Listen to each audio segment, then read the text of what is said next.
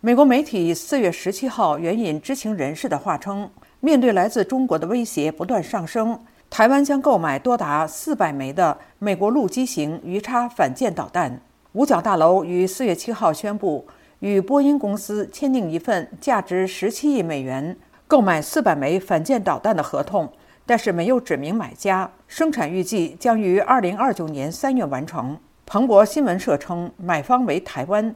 另一方面，美国国防承包商近日可能到访台湾，讨论联合生产武器的计划，增强台湾的防卫能力。军事专家建议，联合生产可能比军售更加快速地满足台湾的武器需求。双方应着重发展短程防御武器，加强台湾本土国防产业的产能和韧性。请听志远分享薛小山发自华盛顿的报道：打造台湾武器库，美台可能联合生产弹药。专家指出，比军售更快、更有效。志远是的，陆阳。根据日本媒体《日经亚洲》四月十一号报道，大约二十五家美国国防承包商将在五月初组团访问台湾，由美国太平洋海军陆战队退役指挥官史蒂文·鲁德尔率领。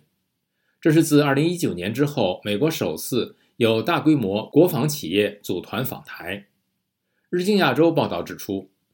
访问团将与台湾洽谈联合生产武器事宜，优先聚焦无人机与弹药。除与台湾防务工业的人物会谈之外，代表团也将会见台湾总统蔡英文。美台商会会长韩如博告诉美国之音，美国从2017年就开始派防务代表团去台湾，蔡英文也将本土国防产业政策纳入五大创新产业之中。中山科学研究院。中船公司、汉翔公司等许多组织都在开展重大的国内国防项目，美国公司与其合作开发和生产这些产品。前美国国防部印太安全事务助理部长、二零四九计划研究所主席薛瑞福对美国之音表示：“美台联合生产武器是值得探索的。”薛瑞福认为，这项计划。所面临的障碍将取决于联合制造武器议题的敏感性，过程中会面临许多挑战。薛瑞福说：“呃，if the U.S. government is behind it and supportive, there's still the issue of commercial interests. So our defense industry has some say in this. 如果美国政府支持，那仍然有商业利益的问题。美国的国防工业在这方面有一些发言权。”在台湾生产的问题之一在于，有时缺乏第三方市场，因为其他国家不一定想从台湾购买武器或台湾生产的东西。联合生产武器存在经济和商业可能性的问题，但为了我们在台湾的利益和维持台湾的韧性，我认为这个探索是有意义的。日经亚洲的报道也指出，美国公司通常需要政府授权。才能与海外合作伙伴联合生产武器。美国对联合生产武器的想法持开放态度，主要因为美国国防承包商在应付国内与海外需求方面遇到挑战。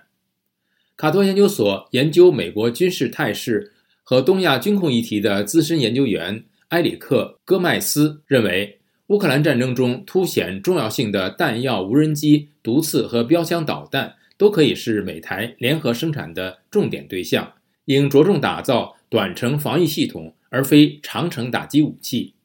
戈麦斯说：“And so having the ability in Taiwan to both manufacture a large, like the large numbers you need before a conflict starts。”台湾需要有能力在冲突开始之前制造大量需要的东西，然后在冲突开始后保持这些生产线的运转。这是非常困难的，需要花费大量时间和精力在事前进行改进。台湾也意识到这一点，正在扩大一些反舰和防空导弹生产线，但这项工作需要时间来扩展设施并加快速度。美国的援助可以帮助解决这个问题。戈麦斯建议，美国可以提供一些技术或物质支持，帮助台湾建立管理实践、设施的运行。扩展现有生产线，台湾则在资源方面结合美国的技术输入进行繁重的工作，更多的运用本地的原材料，更少依赖美国。陆阳，感谢志远分享薛小山的报道。打造台湾武器库，美台或联合生产弹药。专家指，比军售更快更有效。